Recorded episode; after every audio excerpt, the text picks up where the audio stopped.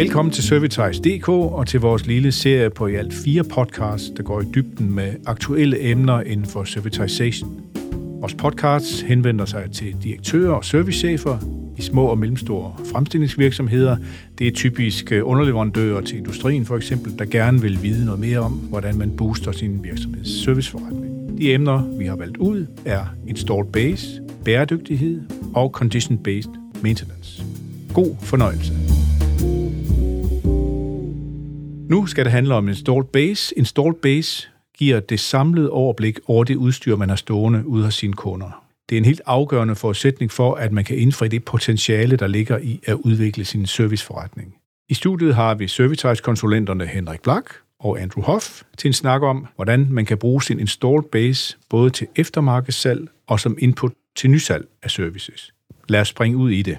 Henrik, hvorfor er installed base så vigtig for serviceforretning? Ja, men altså installed base eller installeret base er jo egentlig et begreb, som øh, de fleste øh, industrivirksomheder har arbejdet med i mange år. Men det, der er nok er specielt interessant, det er, at man skal bruge det bevidst, sådan så at man bruger det til at få skabt sig et kundeoverblik eller en kundedatabase, som der kan hjælpe dig med at holde fast på dine kunder i hele produktets levetid. Fordi det er jo sådan, at man kan jo ikke sælge services til sine kunder, hvis ikke man ved, øh, hvad man har. Så essensen i det her, det er, hvis du har styr på, hvilken noget udstyr, hvad er det for nogle maskiner, du har leveret til hvem, så kan du også sætte en metodik op på, hvilke nogle services, som du gerne vil yde til de her anlæg.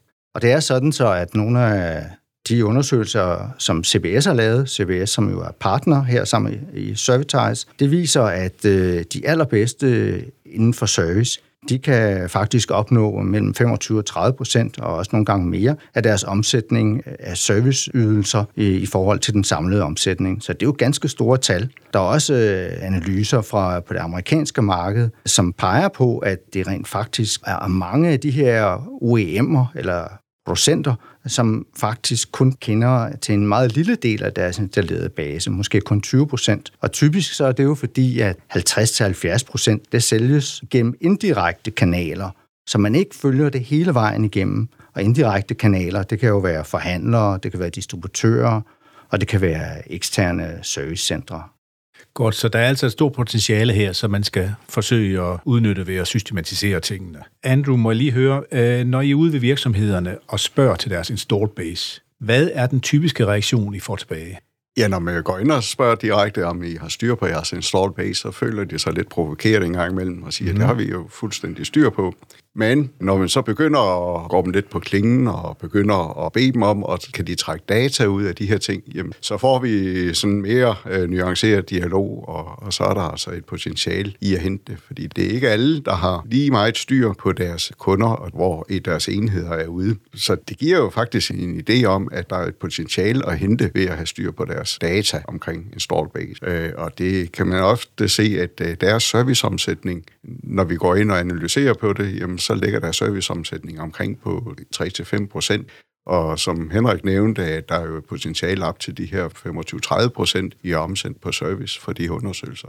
Og så giver det jo lige pludselig et potentiale, man kan gå efter. Ja, jeg kan så supplere med, at der er jo også en lidt et spil i det her. Når vi spørger ind til install base ude hos virksomhederne, så ved vi jo godt, at det naturlige vil være at reagere og sige, det har vi styr på. Specielt hvis servicechefen sidder sammen med CEO'en og CTO'en og hvem der ellers er med til sådan en møde her, øh, så er der jo ikke nogen, der vil tabe ansigt. Så vil man jo måske nok sige, at det har vi egentlig meget god styr på. Men øh, der er det jo også vores rolle som udefra kommende konsulenter fra Servitize, og så gå lidt mere i, i dybden med det, og så stille nogle, nogle spørgsmål, der direkte relaterer til uh, installed base, hvor de så bliver bedt om at komme op med nogle data i forhold til det. Og det er jo det, som vi kan tillade os at gøre som eksterne, og så grine lidt af det. Det oplever vi jo selvfølgelig. Okay, så det kan være et kildendemne, kan jeg forstå. Ja, okay. ja det kan det godt være lidt, ikke? fordi man vil jo nødstages med bukserne nede, om man så må sige. Ja. Men okay, men lad os lige kigge lidt nærmere på det begreb install base. Altså, hvad gemmer der sig egentlig sådan helt konkret bag det? Og hvordan er det, I også igen helt konkret arbejder med det ude i virksomhederne? Henrik, kan du ikke øh, lige komme lidt med et bud på det? Om det vil, jeg, det vil jeg gerne. Øh, jeg vil sige, at igennem de her servitize-forløb, hvor vi nu er faktisk op på at have omkring 100, der har vi jo også ligesom lært os en metodik til at komme ned i at blive meget præcise på, hvad en installed base egentlig kan gøre. Og vi har egentlig øh, sådan sat fem spørgsmål op, som vi stiller til virksomhederne, og som vi beder dem om at svare på. Og øh, det første spørgsmål, det lyder egentlig på, hvor mange anlæg har I installeret over de seneste 10-15 år? Hvor står anlæggene, og hos hvilke kunder? Det er simpelthen det grundlæggende. Vi har jo nogle ganske få, som kan svare direkte på det, når vi sidder sammen med dem, men som regel vil det så være hjemmearbejde til næste gang. Når vi så er der, så det næste spørgsmål, I så stiller, det er jo, hvilke af dem, som I servicerer, servicerer I, altså hvad er det for en type af services, I, I leverer til dem? Det kan fx være reservedelspakker, det kan være sliddele, det kan også være serviceaftaler, der er mange øh, eksempler på det. Vi har faktisk et eksempel fra en virksomhed, som vi har arbejdet med her i servitice-forløbet. De fandt faktisk, at de servicerede omkring 30 procent af deres anlæg, men ved en målrettet indsats, så mente de faktisk at kunne fordoble det. Det vil sige at udvide det fra 30 til 60 procent. Og så tænk på, hvilken upside der ligger i det, hvis man leverer anlæg, som typisk måske har en 15-20 års levetid. Så det er jo vores andet. Så det tredje, det er, at vi så siger, okay, kan I ikke ud fra jeres kundebase her, jeres install base, kan I ikke finde en best in class eksempel på en lojal servicekøber? Hvad løber det egentlig op i, i anlæggets levetid? Hvad taler vi om? Og hvilke anlæg, eller hvilken andel af anlæggets salgspris løber det egentlig op i? Det vil typisk være 25-30 procent, som vi har nævnt et par gange, og også nogle gange mere. Og så kan vi begynde at se på, hvad betyder det her? Hvad kan det løbe op i i kroner? Og der spørger vi så som det første, eller som det fjerde spørgsmål, kan I skalere det her til andre kunder? Hvad er potentialet? Og den her virksomhed, som vi arbejdede med i, i det eksempel, Best in Class Design, der lå minimum 1 million i mere service der. der. Der kunne også godt ligge flere millioner, afhængig af, hvor man er henne. Og så kan man til sidst også så sige, når I nu har det her overblik, og I ser, der er et potentiale, hvordan vil I så egentlig rent managementmæssigt håndtere det? Hvem skal eje det? Hvad skal det være for nogle KPI'er? Og hvordan vi sørger for at lederskabmæssigt og fokusere på det og fuldt op på det. Okay, så det er en omfattende øvelse, det her. Det, det kan vi vel hurtigt blive enige om, hvis man virkelig skal udnytte det potentiale, der er. Øhm. Men jeg tror, hvis man besvarer de her fem spørgsmål, mm. og dem vil vi formulere præcis sådan, som vi nu har sagt, og bede dem om at svare næste gang, så har man faktisk et ret godt overblik. Og øh, pludselig så ser man, at her, nu sagde jeg, at det var en million i det her tilfælde, jeg har hørt op til 5-10 millioner. Og hvis det ligger så mange penge, så skal man jo gøre noget ved det. Altså, det er der jo ikke nogen, der kan sidde og overhøre. Nej, og der er mange, der gør det også, kunne jeg forestille mig. Altså, kan vi komme lidt nærmere ind på dem? Altså, Andrew, kan du komme med nogle eksempler på nogle virksomheder, der har rigtig godt styr på en stored base, og som bruger dem efter din vurdering godt og optimalt i deres serviceforretning? Ja, og det er korrekt, at selvom vi oplever, at der er en del, som har svært ved at svare på nogle af de her spørgsmål, så er der også nogle virksomheder, som er rigtig gode til at svare på de her spørgsmål. Og en af de virksomheder, som vi har arbejdet noget med, det er Sure Technology, som egentlig de sidste 10-15 år har arbejdet meget struktureret med at digitalisere al den her viden, de har dels omkring deres enheder, hvor de solgt dem henne. De har digitaliseret øh, alt deres servicerapporter, så de har enormt godt styr på, hvordan øh, udstyret ude hos kunderne det egentlig er og man kan begynde at analysere på de her data. Og der må man sige, at det er jo så ikke et stykke arbejde, der er gjort lige fra i går til i dag, men det er et langstrakt, målrettet stykke arbejde, som, som de egentlig har gjort. Og det gør jo egentlig, at de ved meget mere om udstyret ude hos kunderne, end kunderne ved selv. Og det vil sige, at her kan man som serviceafdeling faktisk levere enormt god data ind til deres salgsafdeling, hvor sælgerne så kan gå ud og banke på døren og sige, er I klar over, at I har et udstyr, og hvis vi gør sådan og sådan, eller sælger et nyt med en ny servicekontrakt, så er I faktisk bedre stillet, både rent produktivt og rent økonomisk. Og så har vi haft en anden virksomhed, som er enormt dygtig til at trække data ud af deres ERP-system, og analysere, og det gør de månedligt, ligesom de kigger deres regnskab, så analyserer de på deres servicedata, og så kan man faktisk, som Henrik siger, prøve at kigge lidt på, hov, der er nogle virksomheder, som skiller sig ud, som altså virkelig trækker fra, både med, med køb og med service. Jamen, hvorfor gør de andre ikke det? Og så mm. har man faktisk en målrettet salgsindsats. Så her kan vi se koblingen mellem serviceafdeling og salgsafdeling, hvis man arbejder på data. Ja, og det er den, der skal til, ikke? Ja. ja. Henrik, et eksempel fra dig? Ja, men der vil jeg så tage en af dem, vi har kørt service-forløb med, rent faktisk. Og det er Jorgensen Engineering, som er en meget veldrevet virksomhed, kan jeg roligt sige. Vores service og servitization-begrebet faktisk har floreret igennem masser af år. De er rigtig dygtige, og de har service på alle deres anlæg. Det er simpelthen en del af deres salg, den måde, som de sælger deres produkt, deres løsning på, og en del af deres kundepleje. Og det har de så, man kan sige, den her viden og den her tankegang omkring en installed base, det har de så ført videre til at sige, hvad kunne vi så levere af yderligere services, hvor de så blandt andet har tilføjet nye øh, teknologier som augmented reality, hvor man kan hjælpe kunden øh, faktisk med fjernovervågning, øh, med helt ny teknologi. Det vil sige, er man allerede inde som kunde, kan man få tilbudt den her teknologi herunder covid. Der har det jo bestemt været noget, der har givet dem rigtig meget. Så det er et meget validt eksempel. Godt, og jeg kan jo faktisk øh, supplere med et andet eksempel, vi har med virksomhed, som hedder Stenhøj Hydraulik, som laver presser og rømmemaskiner til blandt andet bil- og flyindustrien. Da vi mødte dem, havde de jo lige startet deres serviceafdeling op, så de havde faktisk ikke haft en målrettet øh, indsats på servicedelen.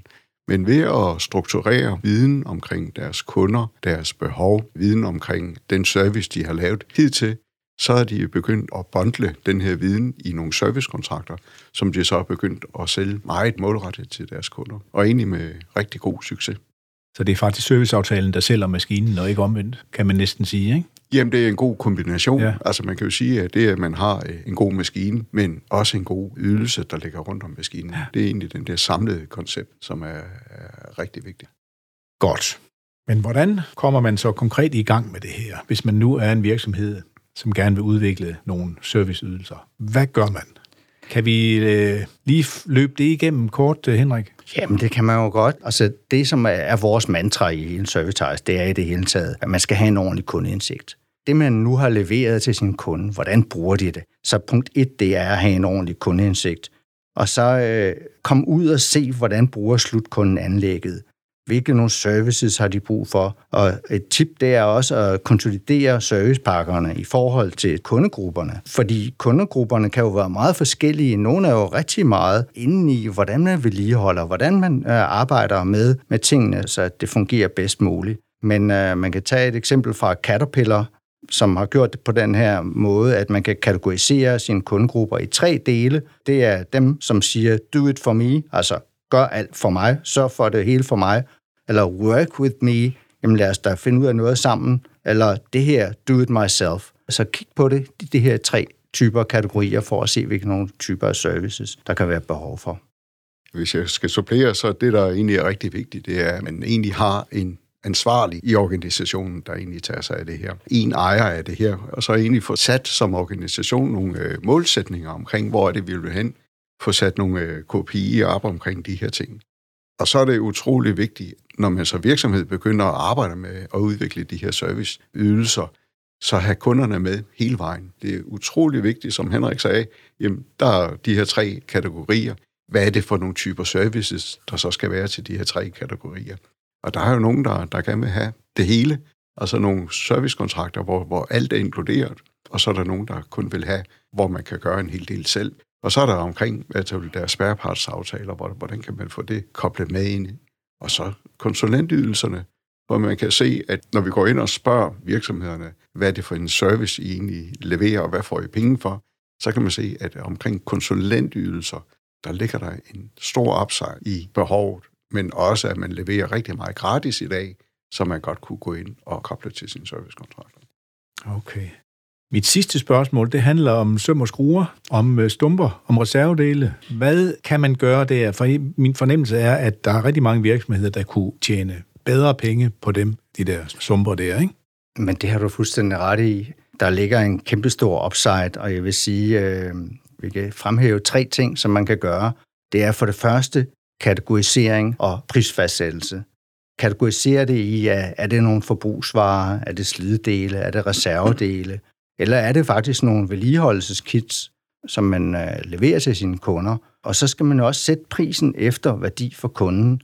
Og det betyder, at er det basisvarer, som er let tilgængelige, jamen så kan det godt være, at der skal være en prissætning, fordi man måske ellers kan købe de her basisvarer andre steder. Det skal man selvfølgelig tage hensyn til. Men er det mere specielle komponenter, der er lavet til det her anlæg, så skal det selvfølgelig være en helt anden prissætning. Men kig på det i forhold til, hvad det er for nogle kategorier. Den anden ting, som vi vil sige, det er, det afhænger også meget af tilgængeligheden af reservedele. Altså, hvordan kan man komme til dem? For eksempel så kan man jo også som en del af sin serviceaftale, så kan man lægge dele af reservedelspakkerne ud til kunderne i forskudte lager, og dermed så hjælper han man jo kunden til altid at have de rette ting. Og så er der endelig den sidste ting, det er omkring brugervenlighed. For eksempel interaktiv brugervejledning, hvor man kan klikke på en reservedel, når der er brug for det, eller automatisk bestille den, eller ligefrem billedgenkendelighed. Sådan så det bliver let og ubesværet for kunden at arbejde med. Man kan jo sige, at øh, ved lige at tage de her tre ting, som Henrik nævnte, altså prisfastsættelse, tilgængelighed og brugervenlighed, ved at arbejde målrettet ved det her, der oplever vi en virksomhed i Nordjylland, som egentlig fandt et ordentligt plus på bundlinjen ved at arbejde struktureret på, på den her del, og det var plus 5 millioner samlet. Så, så der er et kæmpe upside, og der er et kæmpe potentiale i det her. Ja, det var et godt rundt tal at slutte af på, synes jeg. Ja. tak til jer to, Andrew og Henrik, øh, for at gøre os lidt klogere på, hvordan man bruger sin installed base til at udvikle sin serviceforretning. Lyt med på de andre podcasts i vores serie om serviceudvikling. Der stiller vi skarpt på servitization og bæredygtighed og condition-based maintenance. Og er du interesseret i at få din virksomhed med i transformforløb i regi af Servitize.dk, så tag fat i os. Kontaktinformation finder du på vores hjemmeside. Tak fordi du lyttede med.